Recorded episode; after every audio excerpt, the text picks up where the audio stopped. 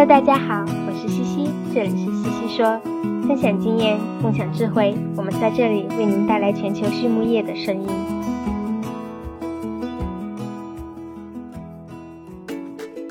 感谢西西说的合作伙伴们：美国达农威公司，值得信赖的营养与健康专家；海纳川生物，微生态制剂领跑者，利用生物科技创造崭新价值；优宝生物，三和药业。让健康养殖更简单。隆昌动宝十七年专注研制天然提取添加剂，引领畜牧业节能优产。拉曼动物营养，全球顶尖的酵母和细菌微生态产品生产供应商。大地汉克三十年专注为动物提供美味与健康。脸南动宝让食品和伴侣动物不断丰富我们的生活。禾本生物专业酶制剂全球供应商，深耕生物发酵二十年。康德全帮忙凝聚未来，凝聚更多力量，释放更多能量。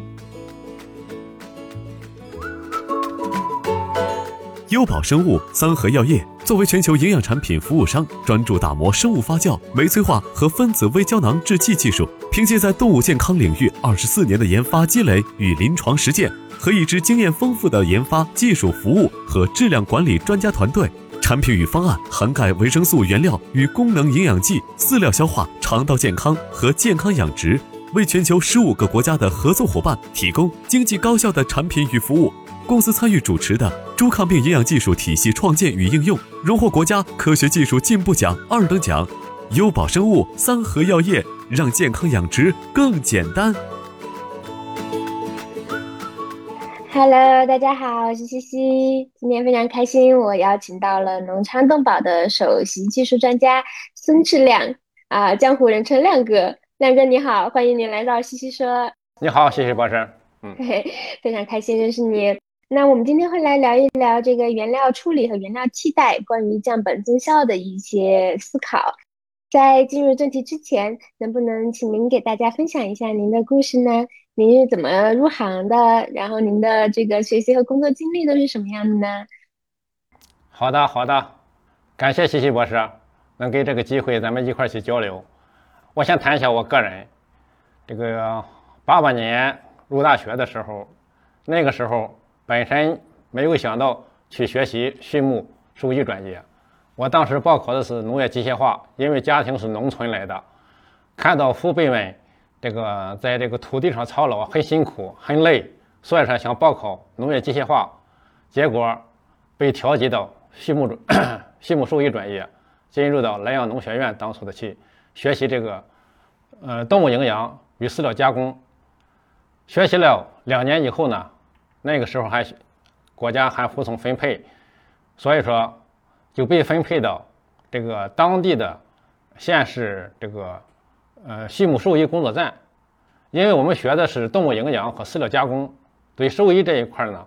呃，学的知识非常肤浅。呃，自己在那里工作了一年以后，呃，正赶上当地这种政策的调整，畜牧兽医工作站，呃，自负盈亏。我也不是学兽医的，呃，分摊人们的 别人的成果，我也不甘心，所以从事业单位。调 又调到企业单位，调到我们当地的一个外贸系统，也就是一个饲料企业，去从事我的本行——营养与饲料加工。通过这 在这个饲料企业呢，工作了接近十年的时间，呃，也感受到学习的东西很少。同时呢，为什么要喜欢这个畜牧专业呢？嗯。服从于这个大学生的调剂，学习畜牧专业，也可以感受到我们当初父母在家里面养鸡养猪，一年才养一头猪，养蛋鸡也是为了产蛋，但是那个时候肉吃的少，蛋也少，如何来更好的让猪长得快一点，多产肉，让鸡蛋让蛋鸡多产蛋，所以说对这个专业呢又非常感兴趣，呃，从事这一块也是引起了我极大的兴趣。因为这个肉蛋奶对咱们这个人们这个生活啊是息息相关的，缺离离不开，缺不了。这是在这个行业里面去做。在九九年的时候，因为当初我在这个国营企业，国营企业那个时候在走下坡路，哎，大家都是吃大锅饭，没有一点进取心，也不积极，所以说毅然的就辞去了这个公职，下海到私营企业。那个时候就进入到我们当初这个咱们农牧行业，呃，这个最知名的企业就是六合集团，参加工作，从事一些技术方面的一些工作，一直持续了八年的时间。在这个零六年的时候，零五年新希望。收购了六合集团，我又毅然离开六合，跟着张长志先生，老板，又在总会里这个平台上工作了六年的时间，一直从事这个饲料的营养加技术与加工，还有饲料厂的管理方面的工作。工作这个在一一年的时候，从中会离开，来到我们现在的山东隆昌动物保健品有限公司。为什么从饲料企业又走到添加剂企业来？也是基于这些年从事饲料的营养和这个饲料加工，在这个技术领域里面呢，总是感觉到，呃，一些除了基础的营养以外，还有一些辅助于基础营养的一些知识，那就是一些添加剂企业的一些知识。我们如何更好的利用好这些这些先进的技术，来提高我们的畜牧生产？嗯，当初。了解到我们山东隆昌动物保健品公司在这个能量利用方面研究的胆汁酸比较这个突出，在市场行业里面也得到了认可，所以毅然走到这个公司来。嗯，当然还有其他的原因，跟老板呢过去的一些关系呢，也是由于这个业务上啊以及这种同乡关系上，呃比较好，所以说毅然的离开饲料企业，走到技术上饲饲料添加剂这个行业里面。从事这个饲料添加剂的这种生产、推广和应用技术，哎，这是我这几年的十二十多年的生涯，在这个畜牧行业里面的一个过程吧。从这些年一直从大学，呃，学习这种农牧专业的营养知识，再一直到从事到饲料生产，再从事的技术管理，一直到现在添加剂的研究、应用与推广，我感觉到是非常有乐趣的。因为我们畜牧行业是一个朝阳之行业，与人们的衣食生活是离不开的，而且有很深的这个研究领域，需要提高我们的生产成本。所以说，对这个行业呢是非常有兴趣的，也是非常感兴趣的。基于自己的这种兴趣爱好，哎，在这个行业里面也结交了很多的朋友，从他们身上学到了更多的知识，再回馈到咱们行业当中去，能够为这个行业呢尽一份自己的一种。微薄的之力吧，啊，这就是我的一个全过程。很有意思的故事啊，因为您在一线有很多年的经验了，而且在自媒体方面，我记得我刚刚开始写公众号的时候，就看到很多这个农仓亮哥的这个文章。我那个时候不知道，呃，就是惭愧不知道龙昌东宝的企业，我就一直以为龙昌亮哥是一个企业，所以知道您很多年了，非常开心。龙昌亮哥是，嗯。不是，我再给你插一句话。龙昌亮哥开始的时候是我一我这的我个人的名字，呃，命名的公众号。其实龙昌亮哥不是我一个人，是我们龙昌整个技术服务团队，乃至我们整个龙昌人，这是一个大平台，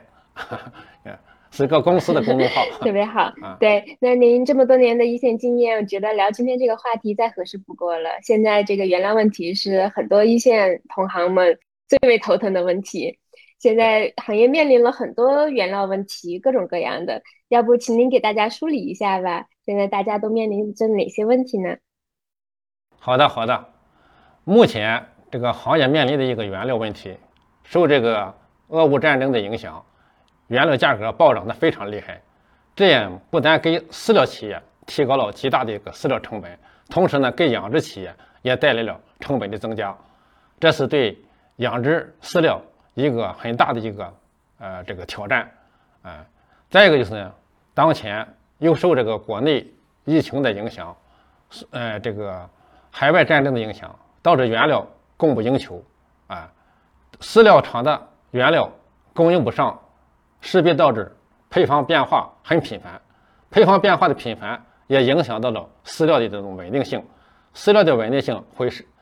进一步影响到畜禽生产的稳定性，这个。再一个是，当前受这个原料价格的这种暴涨啊，一些不法的供应商啊，会趁机，会去做一些手脚，一些掺假原料、掺杂行为加剧，这样给饲料企业呢带来了一种这个品控方面的挑战，哎，饲料效率呢降低这个现象。同时呢，饲料企业也为了降低自己的饲料成本，同时养殖企业同样面临这个问题，那么替代性原料的使用呀，就会大大的涌入到市场上来。替代性原料使用过多呢，不但会降低了生产的效率，同时呢，饲料的品质稳定性也会降低，这是一个现象。再一个是啊，大量的使用替代性原料，替代性原料的这种不规范性，也会导致一些食品安全。使这个食品安全一个受到威胁，啊，所以说当前目前来说，针对这个现状，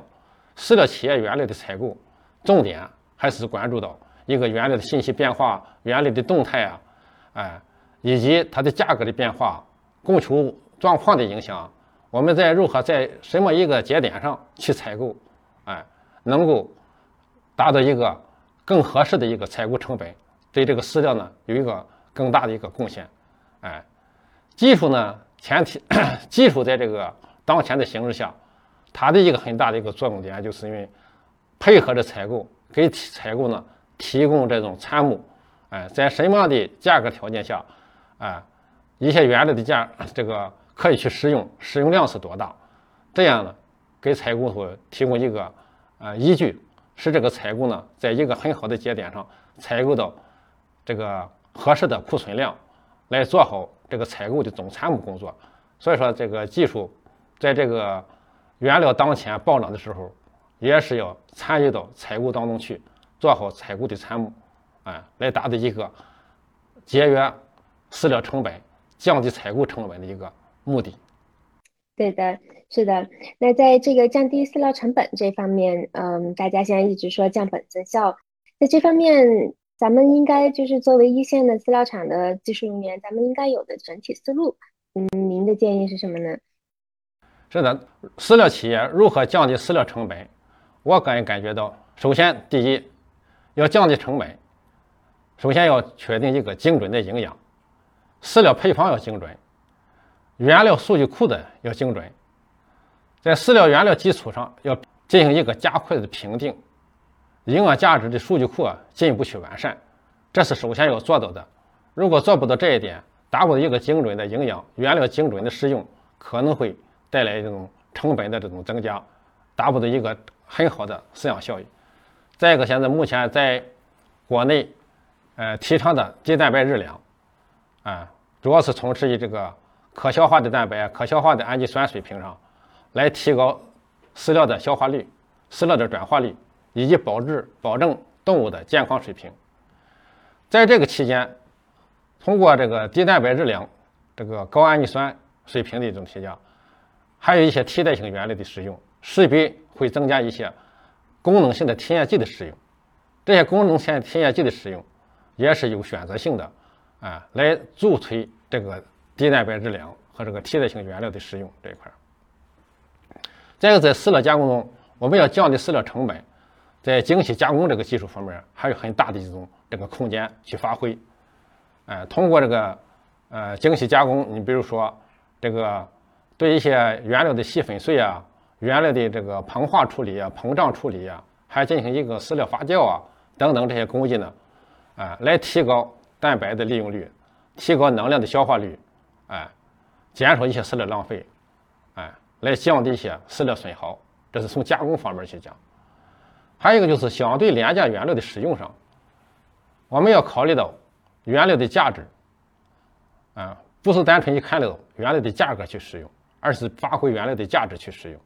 一些非营养性的指标啊，以及功能性添加剂的配伍使用啊，这是一个很大的一个呃重点方面。替代性原料也非常多了，在这个中国国内有很多的食品渣呀，啊，一些这个杂粕类的原料啊。还有一些氨基酸的渣子，应用的 比较广泛，也是很好的降低饲料成本的一个替代性原料。再一个就是在饲料企业目前受益高价原料的增长，成本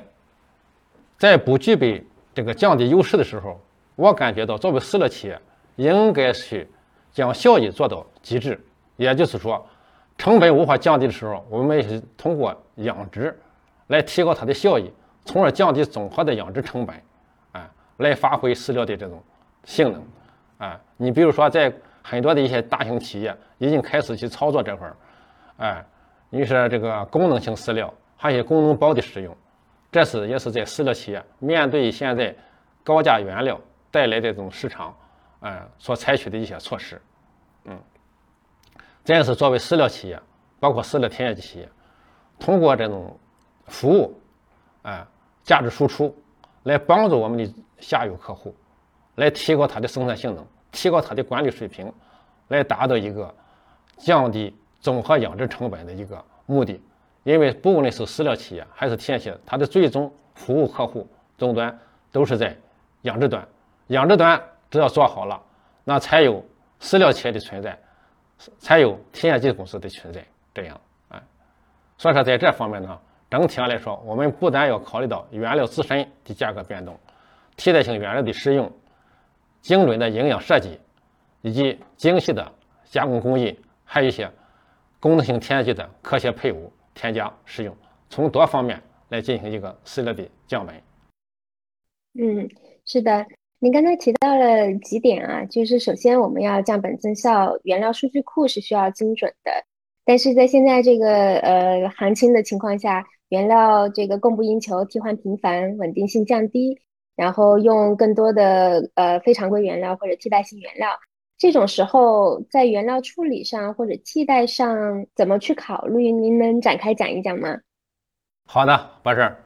在这个原料处理和替代上，我有个自己的，这是我自己的一个想法，也是自己的看法。在这个事情上，你比如说这个谷物的脱皮处理，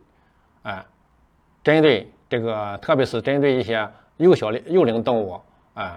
保保证它的这种生产的安全性，它的这种饲料原料的有效性，进行一个脱皮处理，还有个超微粉碎，超微粉碎，这要提高这种原料的消化利用率，啊，粉碎的越细，相对来说它的。消化吸收利用率还会更高一些，啊，特别是一些杂粕类的谷物副产品之类的，要经过超微粉碎。还有一个就是对一些进行热处理，哎，通过热的，你比如说膨化呀、膨胀啊、哎熟化呀，这样呢，能够减小一些抗营养因子的存在，消除一些原料中的一些呃这个细霉细菌啊、呃霉菌啊等等，这样呢，能够。减少这些抗营养因子、一些病毒、毒素的存在，导致对这个饲料原料的消化、啊吸收、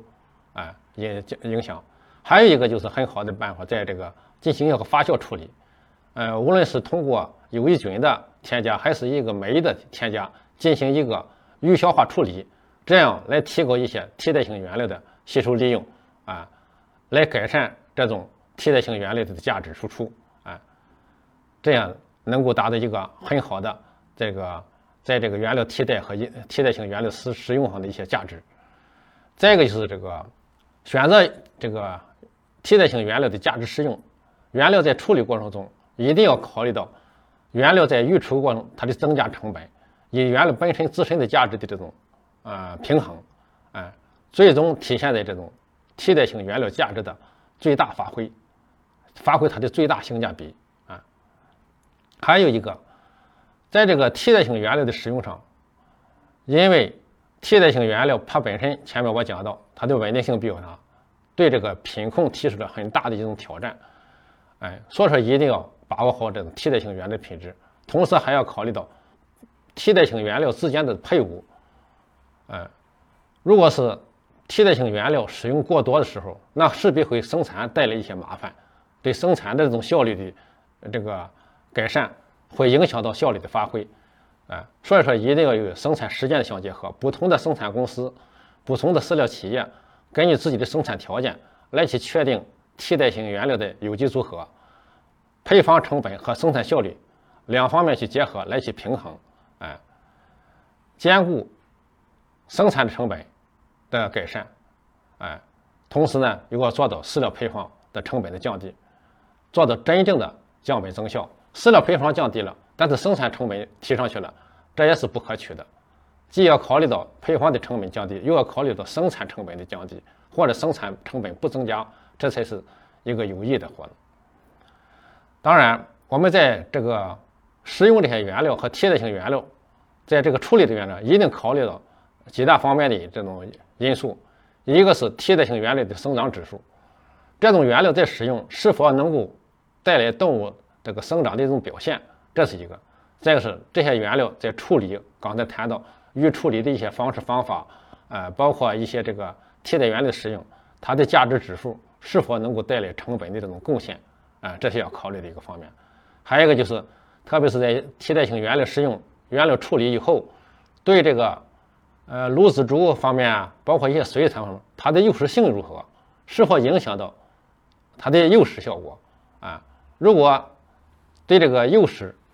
有影响的话，那这些原料呢，也要是限制它的使用，或者是不使用。再次还要考虑到健康的指数，从这四大方面上来去考虑到原料的预处理和原料的替代性原料的使用这方面。所以说我个人的观点就从这几个方面上来去展开思考。来去在实际的生产当中用，哎，有合适的，哎，来去配伍替代性原料，用合适的方法进行预处理，哎，正确的、科学的去应用它，来达到它的这个价值的发挥的最大化。是的，是的，就像您说的，不仅是饲料这一端、原料这一端，要在生产中，它也确实能够，嗯嗯，这个发挥它的价值。那么在生产这一端，我们就必须要考虑动物的这个代谢和健康。在营养上面，这个肝脏应该是怎么讲？就是所有的营养代谢的一个中心吧。嗯，您是亮哥是非常熟悉肝脏健康的，您跟大家讲一讲肝脏健康在这个动物营养中的这个角色和重要性吧。好的，好的，啊，谢谢博士。因为肝脏啊是一个呃 非常这个强大的器官，为什么我们要考虑到肝脏健康对这个动物？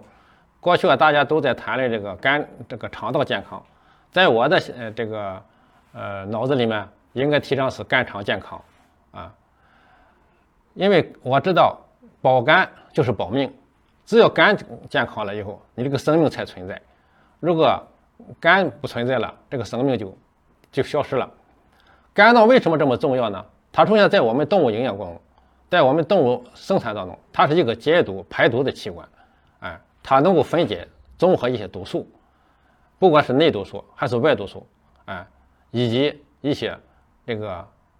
霉菌毒素等等，它都是在肝脏里面进行一个呃降解排泄的，哎，同时呢，肝脏呢还是一个排出肝脏脂肪的一个器官，哎，促进一些脂肪脂溶性维生素的消化吸收利用，来提高动物的免疫力，在这个排毒这方面。再一个就是。你像我们这个动物，包括人，它摄入进去的一些营养素，比如说这个脂肪啊、氨基酸、淀粉类的、糖类的物质，它都需要在肝脏里面去合成、储存。哎，一些动物蛋白，包括血浆蛋白、一些免疫蛋白，也是在动物肝脏里面是合成的。脂肪、脂蛋白的合成和脂肪的释放，也是通过脂肪、通过肝脏来去合成。来去释放的，这也是就是说，肝脏的对这个营养的这个合成转化，都是一个非常重要的一个器官啊。我们动物要生长，要造这个要产生这个肉蛋奶，它的合成一些蛋蛋白质都是在肝脏里面。所以说，肝脏不健康，那么它的生产就会受到一个极大的影响，这些肉蛋奶的这个产量就会降低，而且会危及到动物的生命。还有一个就是。肝脏它有利于这个脂溶性维生素的合成、吸收、利用和转化，啊，一些激素水平调节和一些激素性的这个平衡调节，它也是通过肝脏这个器官来进行一个平衡的。同时呢，一些维持一些凝血的或者抗凝血的平衡啊，啊，肝脏也是一个起到非常巨大的一个作用。肝脏本身在我们的实际生产当中，我们已经。通过大量的实验验证了，它就一个抗氧化、缓解这个应激，特别是热应激的一个作用特点，来提高动物的免疫力，来提高动物在高温高湿环境条件下的这种生产性能表现。啊，这个在这个抗热应激这方面，有几个专家也做了大量的这种研究。啊，添个碘添加胆汁酸啊，在改善热应激这方面，啊，有很大的一种这个呃改变。同时呢，我们在这个水产方面，你不会鱼的拉网、出血、搞长途运输啊，通过添加胆汁酸以后呢，来减少它这种应激反应，哎，提高它的活力，也有很也有很很好的一种作用效果。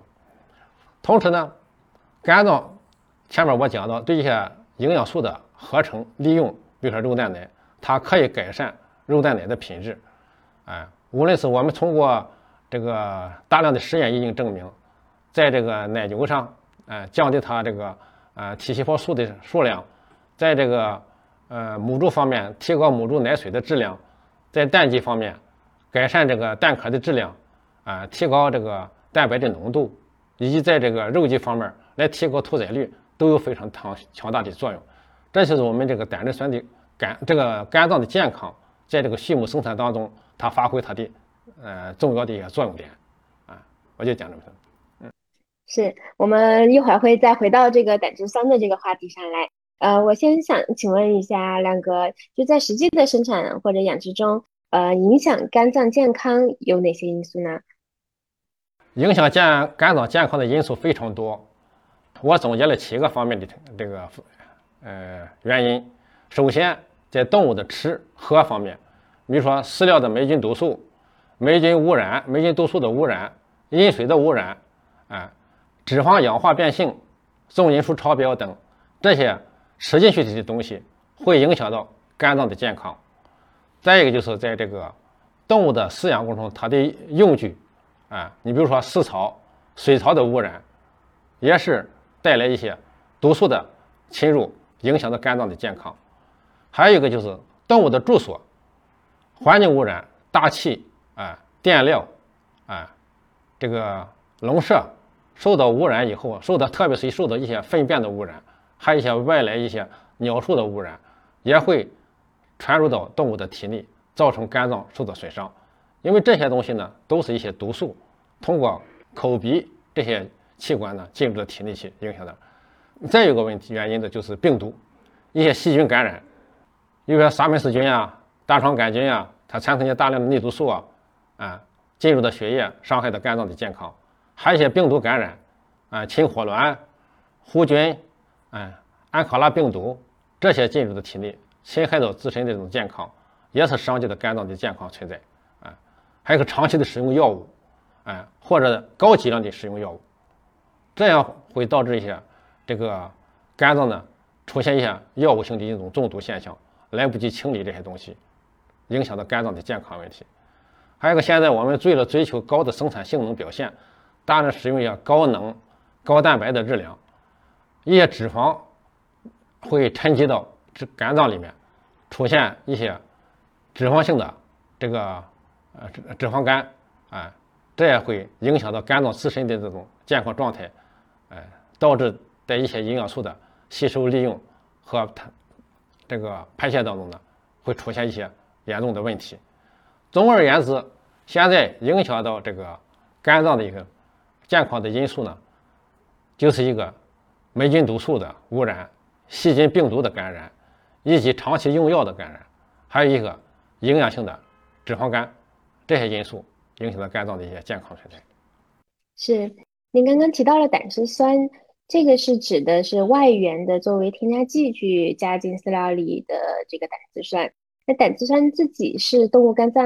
就可以生产的，所以。嗯，我们为什么要使用外源性的胆汁酸呢？它在这个维护动物的肝脏功能里面又是什么样的作用机理呢？哎，在动物 胆汁酸，它是动物自身固有的、天然具有活性的一个物质。哎，为什么我们在外源性要在饲料里添加胆汁酸呢？因为目前我们在为了追求更大的生产性能表现，哎，我前面谈到了高脂。高 这个高蛋白的热量，势必加重了一些肠道的负担和这个肝脏的负担，啊，这样呢会导致肝脏出现前面我描述的一些呃肝脏健康的问题存在，啊，不能满足肠道对我们采食的一些高能高蛋白质的呃这个饲料的营养利用，啊，作为一个肝脏。我前面谈到一些对这个营养素的转化利用，所以说我们更好的为了保护肝脏的健康，胆汁酸它是说是是外源性的添加的胆汁酸，其实这个胆汁酸我们山东隆昌公司生产的也是从动物自身里面这个肝胆汁里面分离出来的、提取出来的，然后再回馈到动物自身体内去，哎，这样来帮助动物对这个营养素的消化、吸收、利用。在这个胆汁酸在动物的实际生产当中，它所发挥的作用，一个就是促进脂肪的消化、吸收、转运和利用，可以降低这个饲料中油脂的添加，来节约一部分饲料成本，哎，从而促进一些动物的生长和生产，哎，在我们这个肉禽当中，全程添加胆汁酸，对改善肉鸡的生产性能表现以及屠宰率，哎，都得得到了很大的一个提高和改善。再一个，其实通过这个胆汁酸呢，可以促进脂溶性维生素的这个吸收、转运、合成和一些色素的沉积，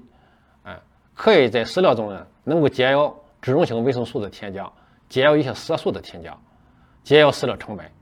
哎，来促进动物的生长和生产。我们在这个胆汁酸在这个提高这个脂肪利用、脂溶性维生素的利用和这个色素添加，在我们中国南方地区黄鸡生产当中得到了呃这个验证，也取得了很好的这种生产成绩。再一个是作为胆汁酸，它不单纯是一个对这个脂肪、脂溶性维生素等营养素的吸收利用，它是刚才我前面谈到它的作用，它是一个排毒、解毒、排毒的一个器官，它能够保护肝脏的健康。来提高营养素的合成利用，来降低营养的浪费，来促进这种动物的生长和生产，啊，特别在水产这个养殖，还有在这个种畜禽的养殖过程中，呃，肝脏的这个健康是非常关键的。我们通过添加胆汁酸，能够促进肝脏自身的这种健康状态，来修复肝脏的损伤，啊，在这个水产畜禽种畜禽方面。哎，得到很好的验证，哎，通过主要是通过它的保肝利胆的这种作用，来达到改善它们生产性能、提高它们这个生产成绩的一个作用。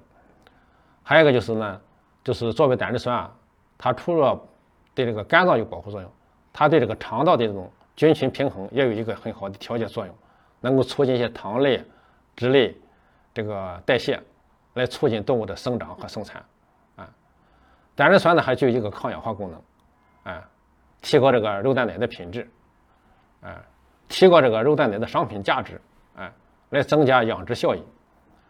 嗯，在这个对改善这个母猪的奶水质量啊，降低肉牛肉羊的这个黄膘肉啊，哎，降低这个母牛 这个奶牛体细胞数量的增加，啊，对肉鸡这个木质化鸡胸肉等等这方面都有很大的较好的一个改善效果。这也是为什么在这个饲料的这个生产当当中，在我们动物的养殖过程中要添加胆汁酸，啊，对营养素的利用、吸收利用，啊，解毒排毒，改善畜产品品质，啊，改善肉蛋奶的品质，啊，都是非常有极大的作用。嗯，听起来好像所有的畜种都可以应用胆汁酸。那根据您的经验，这个有什么样的应用建议吗？您刚才说到肉鸡是全程添加，其他的畜种是什么阶段或者是什么情况下呃使用呢？一般情况下，在肉鸡、肉禽方面，呃，我们建议是全程添加啊。一个是提高前期的均匀度和它的成活率，哎，再一个是提高中后期它对这个脂肪能量的利用率，哎，来提高这个动物的这种呃生长性能。同时呢，能改善这个脂肪的这种重分配，降低腐殖率，来提高这个屠宰率，提高这个肌间脂肪和皮下脂肪这个浓度，来改善肉品的风味这方面。这是在这个肉禽方面，而在这个蛋禽方面，这是在这个前期也是为了提高这个动物自身这个均匀度，还是这个体重的双达标。你比如说这个体重啊、胫骨长啊双达标这块儿。而在这个产蛋期方面呢。哎，使用呢，主要是改善这个蛋壳的质量，降低它的料蛋比，提高这个蛋品质。无论是从蛋壳质量方面，还是蛋黄的颜色，啊，以及蛋白的浓度，啊，都有非常一个好的效果，一般我们建议在这个氮基添加正常规添加加到这个两百五十克到三百克之间，常规添加。如果有些蛋鸡、总鸡它出现了严重的脂肪肝，导致这个湿陶率非常高，肝破裂，那可能短期内加到五百到一公斤的量。哎，首先要解决它湿陶的问题，然后再追求它的生产成绩，这是。而在这个生猪方面，我们一般现在根据这个饲料的这种粗脂肪的含量高低，以及它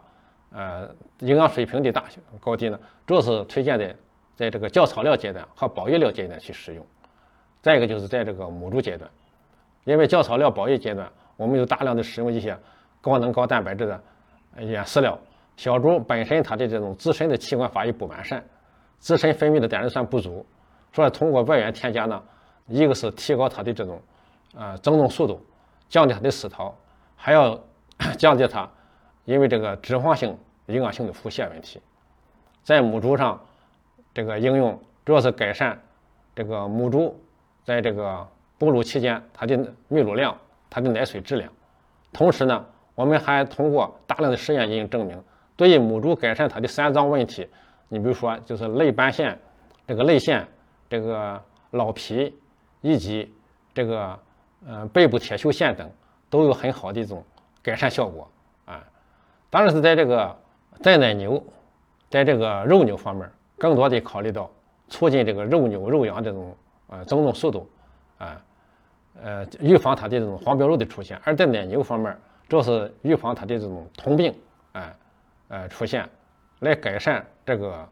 呃奶牛的这种体细胞的数量，来达到一个提高奶牛产奶量，这个保证奶牛这个奶品质的这个质量影响。当然，水产上应用是比较广泛了，它更多的是来解决肝胰腺的问题，保护肝胰腺的健康，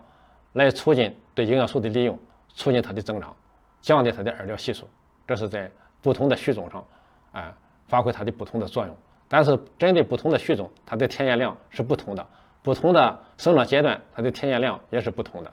啊。嗯，明白。